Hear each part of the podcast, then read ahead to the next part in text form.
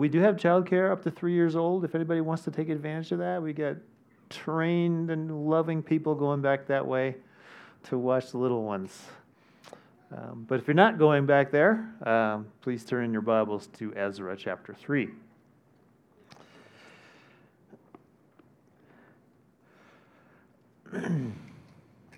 so we're looking at a period of Israel's history after their return from exile in Babylonia uh, and elsewhere.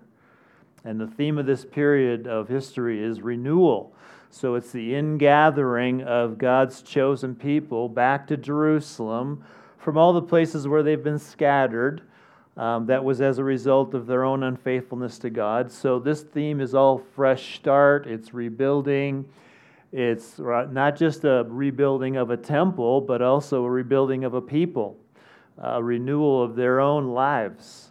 And so that's why we're looking at it, because that has principles for us today. When God lays hold of a, of a people, of a church, um, what is it that He's going to do? How do you know renewal is happening? What, what are the elements of it that God wants to produce in us by His grace and by His Spirit? So that's what we're looking at.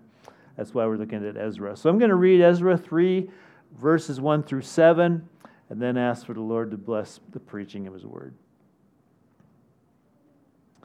When the seventh month came, and the children of Israel were in the towns, the people gathered as one man to Jerusalem. Then arose Jeshua, the son of Jozadak, with his fellow priests, and Zerubbabel, the son of Shealtiel, with his kinsmen. And they built the altar of the God of Israel, to offer burnt offerings on it, as it is written in the law of Moses, the man of God. They set the altar in its place, for fear was on them because of the peoples of the lands. And they offered burnt offerings on it to the Lord burnt offerings morning and evening. And they kept the feast of booths, as it is written, and offered the daily burnt offerings by number according to the rule, as each day required. And after that, the regular burnt offerings the offerings at the new moon and at the appointed feasts of the Lord, and the offerings of everyone who made a free will offering to the Lord. From the first day of the seventh month, they began to offer burnt offerings to the Lord. But the foundation of the temple of the Lord was not yet laid. So they gave money to the masons and the carpenters, and food, drink, and oil to the Sidonians and the Tyrians to bring cedar trees from Lebanon to the sea, to Joppa, according to the grant that they had from Cyrus, king of Persia. Let's pray. Lord, we ask again for eyes to see, uh, hearts to receive your word. This is an ancient text. It's an environment that we're not familiar with. It needs to be explained. Help us, Lord, to enter into what you were doing there so that we benefit from it and see the principles of how you, by your grace, uh, rebuild a people, renew us, conform us to the image of Christ, and create a community that looks like the one that we're going to participate in heaven. And we ask it in Jesus' name. Amen. Well, there is an account in the book of Acts about a riot that occurred in the city of Ephesus because of the success of the gospel preaching there. And that story is not without humor. Uh, what happened is that so many people were putting their faith in Jesus Christ that the idol making business was starting to dry up. Nobody wanted to buy little statues of Artemis anymore, their, their local deity that they worshiped. And so the tradesmen uh, were seeing their business dry up, and so they got angry about it. And so then they start accumulating other tradesmen and saying, you know, this is really bad. We're all going to go out of business. And they started to stir up this, uh, this, this image that, you know what, our whole foundation of our civilization is about to perish. Uh, nobody's going to worship our idol anymore. And so they get this crowd riled up, and they all end up down at this amphitheater down in the middle of the city. They're shouting all sorts of things. And, and here's the description this is where the humor comes in about this gathering. Now, one cried out, now some cried out one thing, some another, for the assembly was in confusion and most of them did not know why they had come together. One of the pastor's college classes after me adopted that verse as their motto uh, to explain what, how, why they were such a problem for their teachers. Um, it's humorous. But that raises a good question for the church. Do we know why we have come together? What is the reason we assemble here Sunday after Sunday? Is it because we sense that this is the right thing to do or it's the habitual thing to do? Uh, is it because we want to see our family members? Is it because we're looking for friendship or maybe a spouse? Is it because we want to be around people who are like us or who share a common outlook on life or a common ethnicity or who, same, who share the same political view? Why have we come together as a church? Or a better question is what draws people together when our hearts are being renewed by an experience of God's grace? Well, the answer in this passage is, is to worship God. That's what brings us together worship. The renewed community that God is building is a community that worships God first and foremost. It's a community that becomes a foretaste of the life of heaven. And the Lord calls us to go all in on that community and to be full participants. That's what this passage teaches us this morning. So, a little background would be helpful uh, to support that. We know from previous chapters that Cyrus, king of Persia, made a decree that the people of Israel could go back to Jerusalem out of Babylonia. That's where they had been carried away into captivity many years prior. But they didn't, he didn't let them go just to relocate, just so they can go back to their homeland. He sent them with a mission, namely, rebuild the temple that had once been there the house of the Lord, the place of worship. And Cyrus even funded it. Verse 7 says that he gave them a grant. So, like a college grant, you get a grant so that you can take college classes. That's what it's for. You don't spend it on pizza, you spend it on your, your college career, right? They got a grant to build the temple. We're going to supply what you need to build this thing, the place of worship. So they get their freedom, they get their grant money, and about 50,000 of them, according to chapter 2, make the journey from Babylon over to Jerusalem. And now in chapter 3, they're there.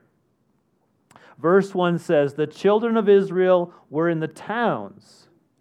They weren't living in Jerusalem itself because Nebuchadnezzar destroyed that.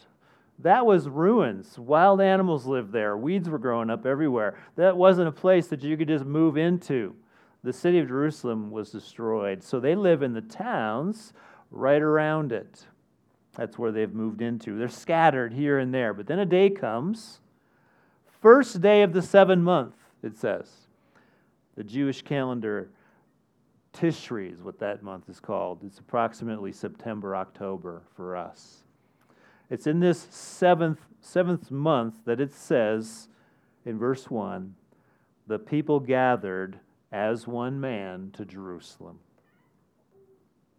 What were they gathering to do on day one of the seventh month? It was to worship God. The very first thing that happens in verse 2 is they build an altar. And that very day, they began offering sacrifices on that altar to God. They started engaging in corporate acts of worship. They came together from the towns to worship around this altar.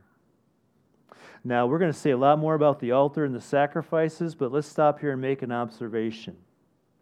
When God's grace gets a hold of people, when He stirs their hearts and begins drawing them back to Himself, the result is a community that gathers as one man to worship him. One man, as one man, that means one in purpose. We've traveled all this way to build the temple, to build the house of the Lord, to worship our God there, starting with the altar. One man, as one man, it means one in identity. They're described here as the children of Israel.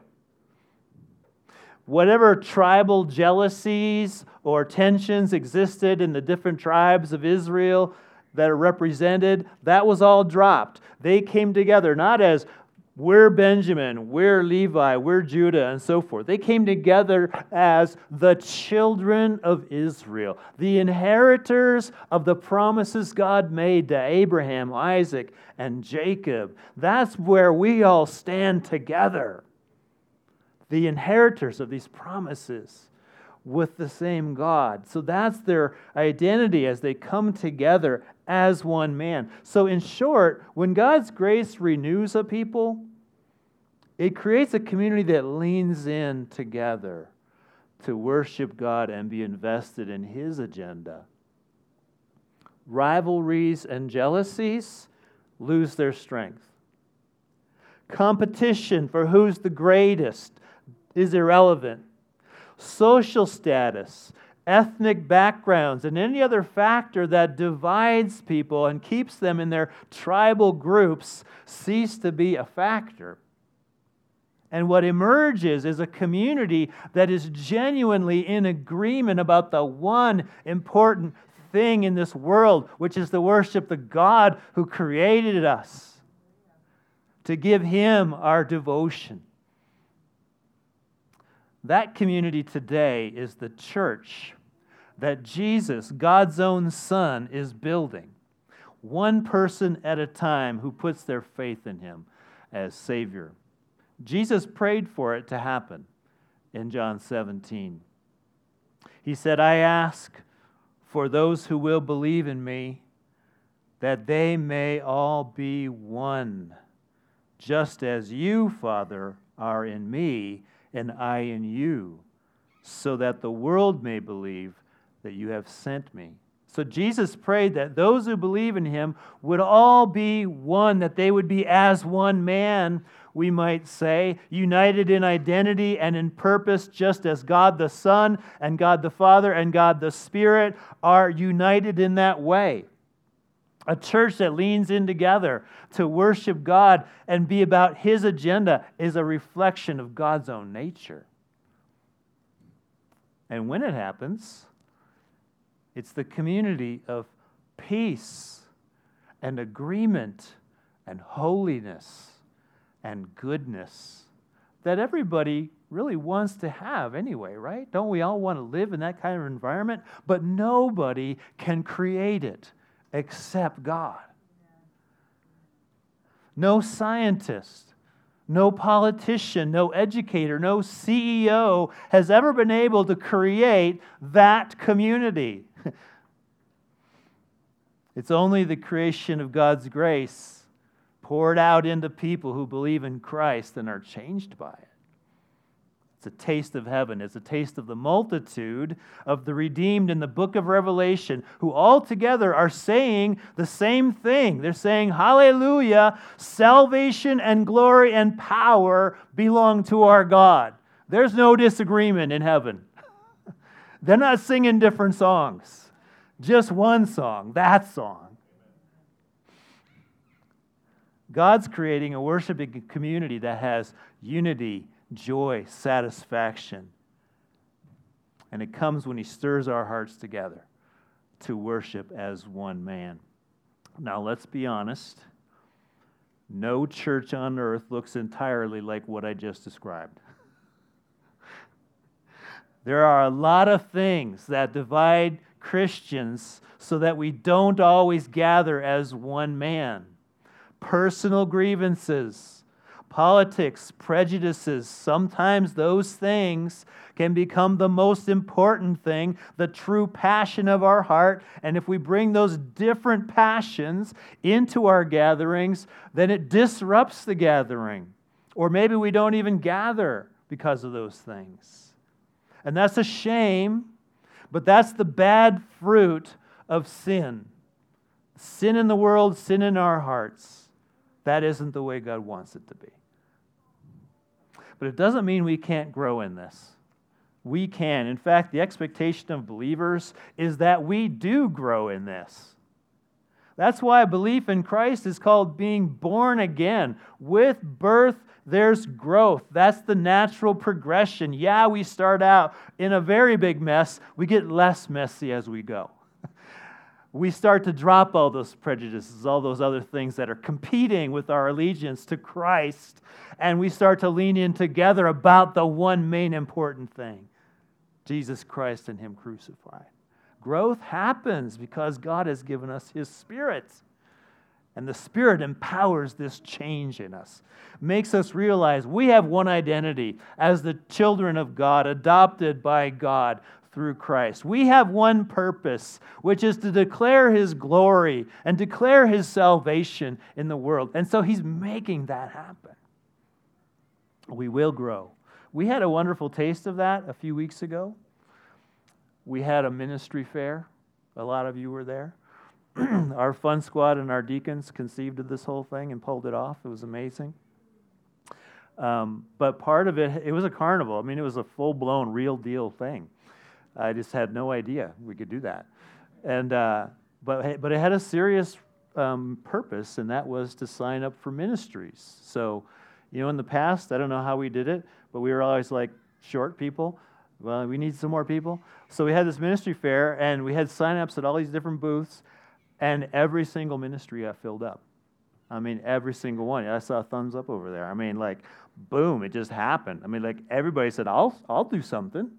I mean, that is an amazing thing. That's what it looks like to, to lean in together, to be about God's agenda together and not have competing agendas. Uh, that is God's work in us, and I think we should be encouraged. I think that's a great trajectory that we are on here. It's, a, it's, so, it's so encouraging from that ministry fair. When God brings renewal, the result is we gather to worship Him as one man. now, let's go to the rest of the passage and see what it adds to that. I've been saying that they were gathered to worship God. And that's because the very first thing that they did was they built the altar. Verses 2 and 3 say, They built the altar of the God of Israel, and they set the altar in its place. So you can imagine what happened. Here Jerusalem is laying in ruins, and they go looking around all the rubble, and they go, Where was Solomon's temple? Where, where was the foundation of that thing? So they find that, and then they find the place where the altar was, which would have been outside the temple in the courtyard. So they're clearing stuff and they find this is where it was. This is the place where the altar was for all the sacrifices back in the day. And then they assemble some materials and they build an altar right there on the exact spot. Now, why was that so important that they set up an altar? Why start with that? You might think it was just a practical reason. Because after all, you know that they were sent there to build the temple. Well, it's going to take a while to build that. And also, there's not a lot of trees that you can get lumber out of around Jerusalem. They grow way far away. So in verse 7, it says they, they sent for some wood to come from Lebanon. It's far away. So they don't have the, they don't have the, the materials yet to actually build the temple, you might say, well, it's just practical. An altar, that's small. You know, you can make that out of rocks and stuff that's laying around, and oftentimes that's what it was made out of in the Old Testament. So it's maybe practical. That was the first thing that they could do. But actually, no, it wasn't just practical, it was symbolic. There was a much bigger reason to make the altar first. It's because the altar was the meeting place of God with his people way back before Solomon's temple was built, when the Lord gave instructions to build this tabernacle in the wilderness. He instructed that there be an altar. And of that altar, he said in Exodus 29 43, There I will meet with the people of Israel, and it shall be sanctified by my glory. I will meet them at the altar. The altar was the earthly and the visible meeting point of sinful man with holy God. Because it was on that altar that sacrifices would be made. lambs and goats and bulls brought by people seeking forgiveness for their sin, wanting to be right with God, wanting communion with God, to be reconciled with Him. That would happen as they would bring those sacrifices and they would know there is restoration here, there is communion with God here through sacrifice.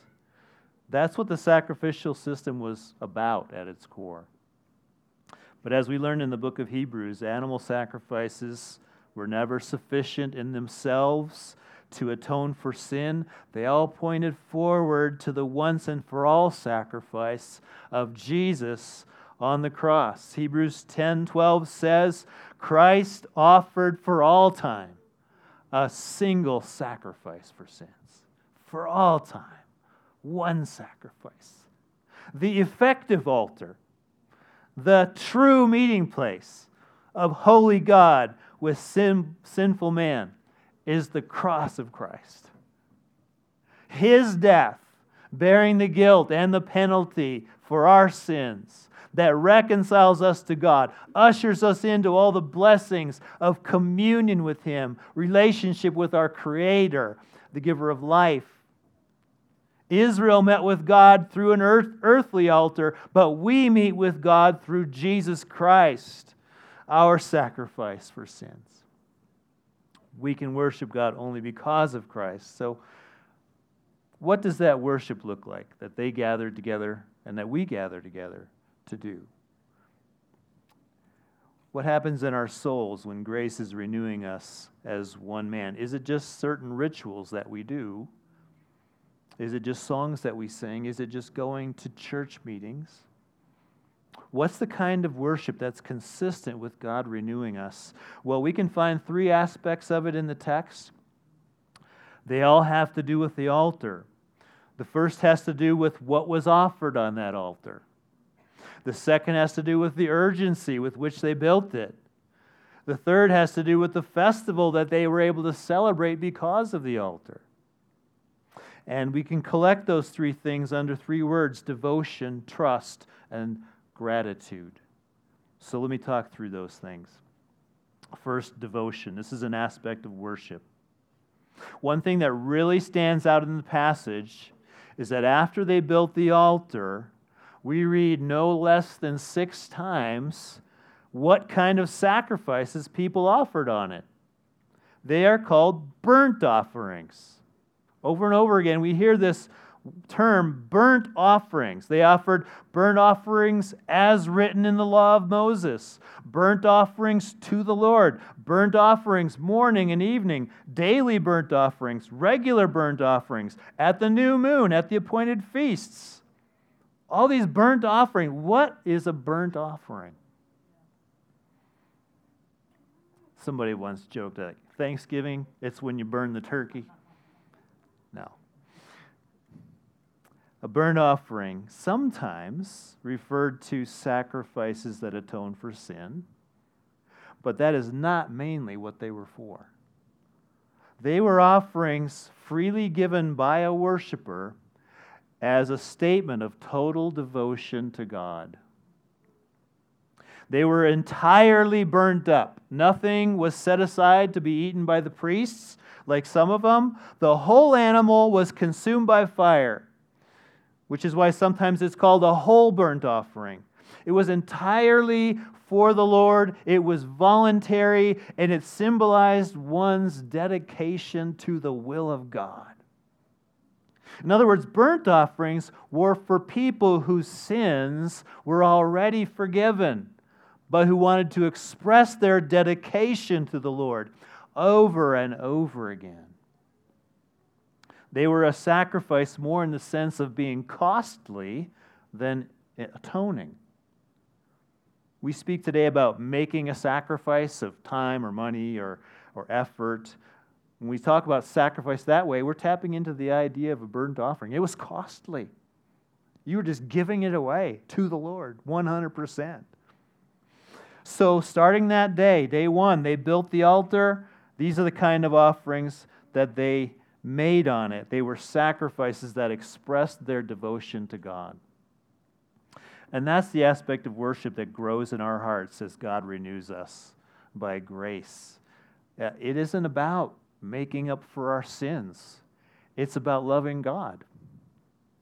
After, after Paul explained in Romans, the first 11 chapters, this full blown explanation of the gospel, 11 chapters of it. After that, he said, I appeal to you, therefore, brothers, by the mercies of God, to present your bodies as a living sacrifice, holy and acceptable to God, which is your spiritual worship.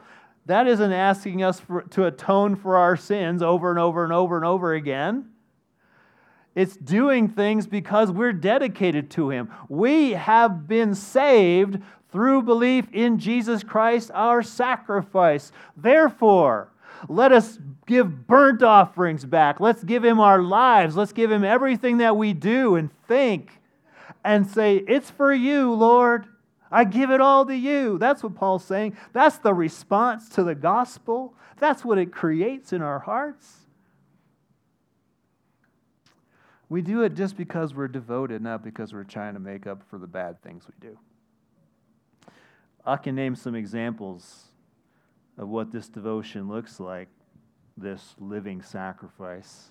I think about single moms who are raising kids to love the Lord, even though their own life has so much pain in it and reasons to complain to God. But they still want their kids to know the Lord. That's a living sacrifice. Or a man who has a full time job and he spends a big chunk of the rest of his time serving the church in some kind of ministry. He doesn't have to do it, he's got another job, but he's still going to be there. He's going to serve. That's a living sacrifice. It's a missionary who leaves comforts of the United States to go across the world and live in a place that's foreign and where it's going to be hard to learn language and all of that. That is a living sacrifice. That is devotion. We have examples of all of those right here, right here in this room, because God is renewing us. Devotion is the first aspect of worship. That's what we do as one man. That's what we lean in together and say, that's what we're about. Him, Him. But trust is another one. Trust. Verse 3, this is a part of worship. They set the altar in its place. Why? For fear was on them because of the peoples of the lands. Okay, so there was some urgency to do this. It was somehow related to we're afraid of people around us. We got to build an altar. Okay, so what's all the logic behind that? Well, this is what this is going along with what David said he did when he was afraid. In Psalm 56, 3 and 4, when I am afraid, I will trust in you. In God, whose word I praise, in God I trust. I will not be afraid. What can mortal man do to me? So something is going around in the peoples around them that's making them afraid. And they're like, when I'm afraid, I will trust in God. I'm going to build an altar and I'm going to commune with God and I'm going to connect with Him because He's the only one that can make, take away my fear and make me safe.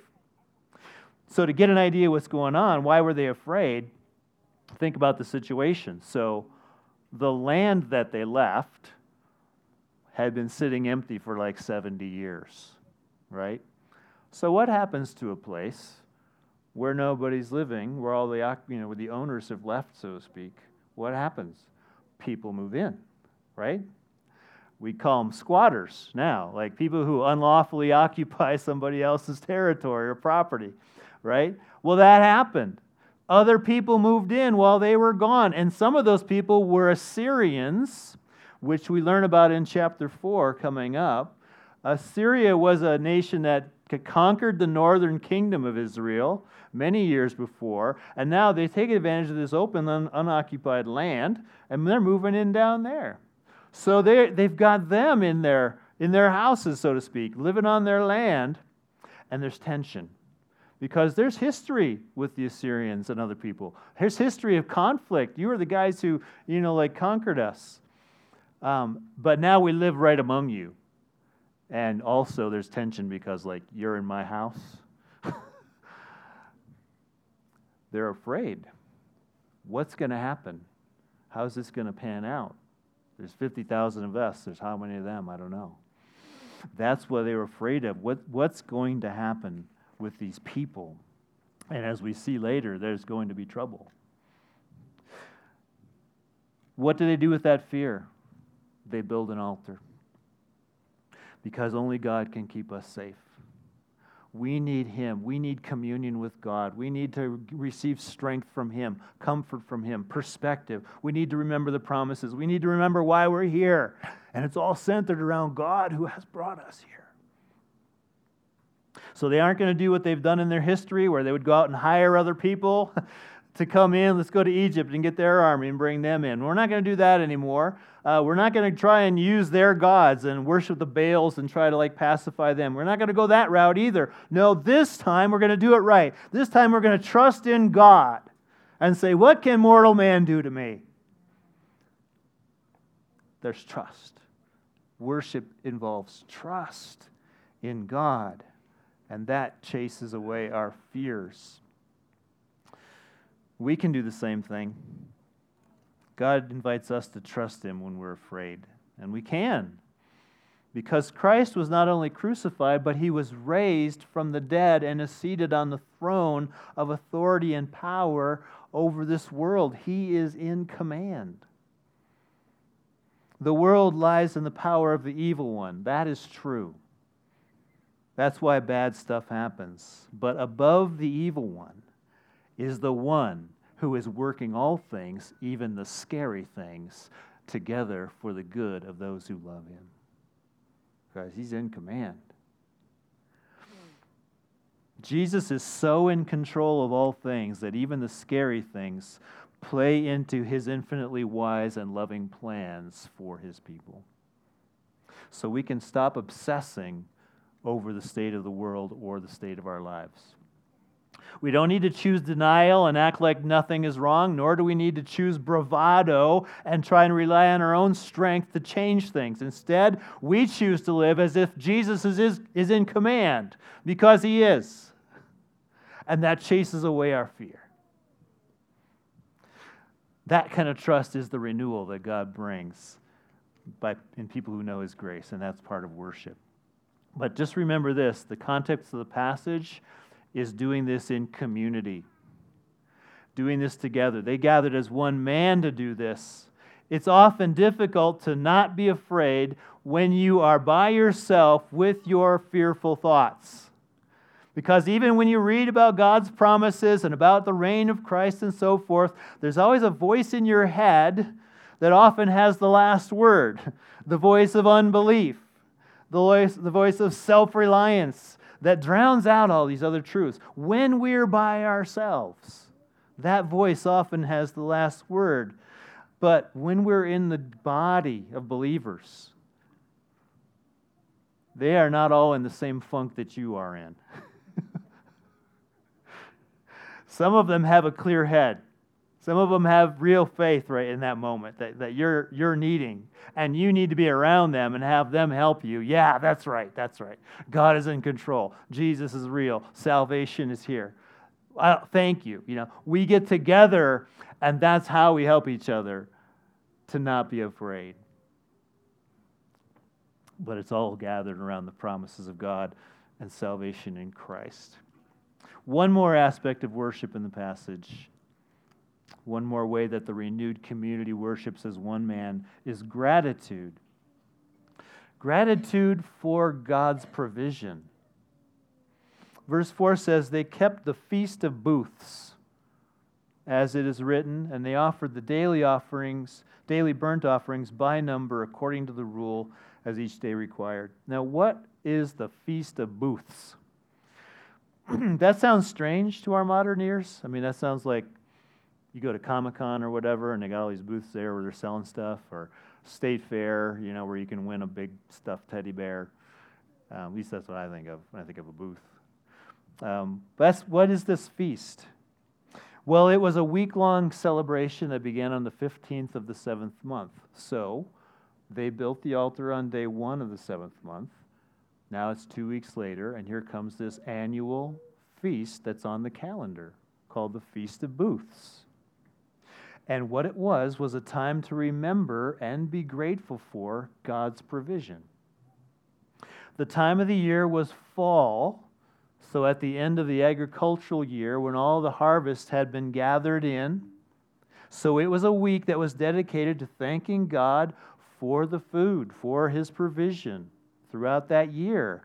But more than that, it was a remembrance of how God provided for Israel in the wilderness when he brought them out of slavery in Egypt to the promised land.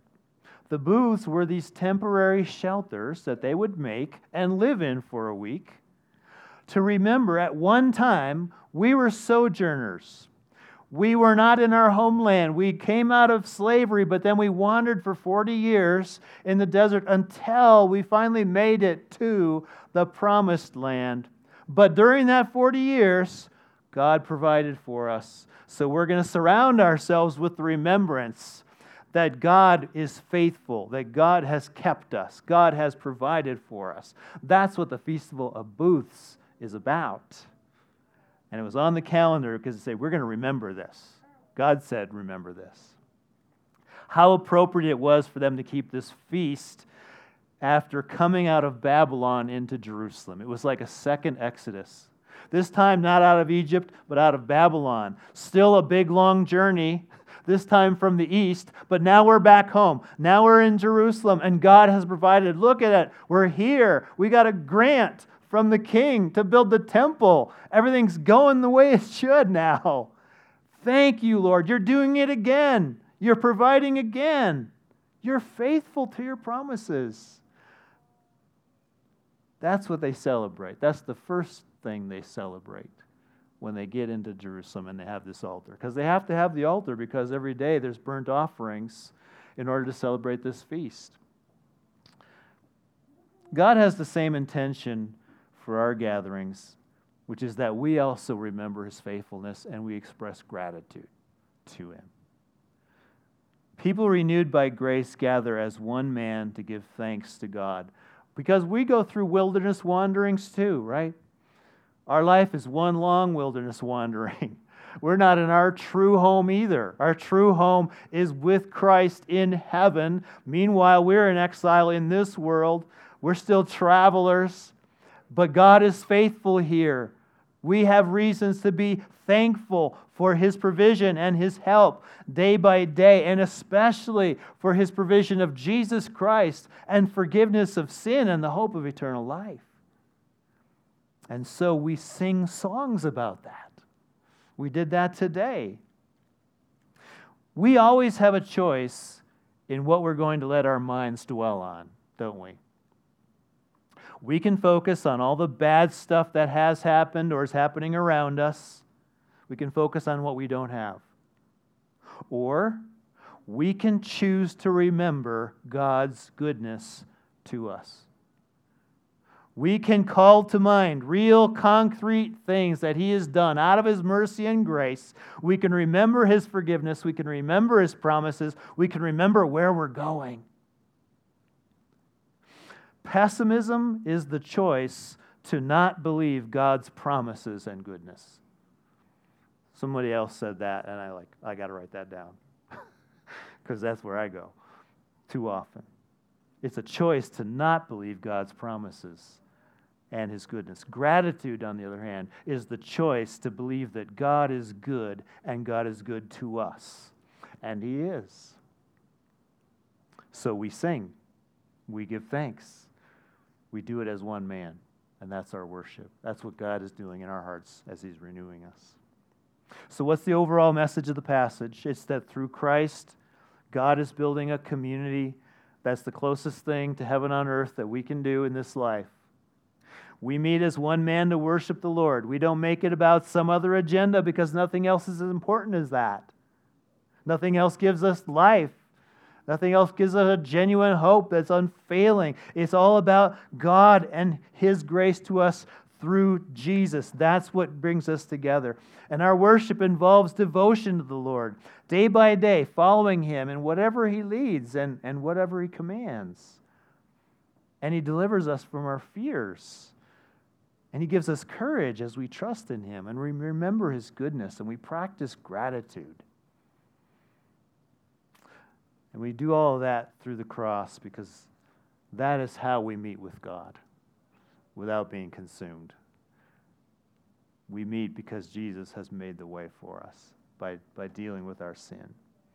And so we go in, all in on that. We go all in on the church. We gather from our towns, so to speak, as one man, Sunday by Sunday, year by year. That's what renewal looks like. And may the Lord give us more and more of it on every Sunday, every discipleship group, every other kind of context that we have here. May we taste more and more of the renewal and of the community that is like heaven on earth. Let's pray. Lord, we thank you that we're experiencing that community right now.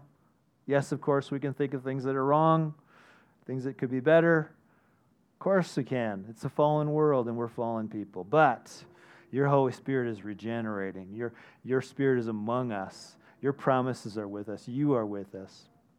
And so, Lord, help us to continue to press in and to stay on this trajectory, which is towards more and more of you and more and more joy in you. We ask it in Jesus' name. Amen. Stand and sing in response.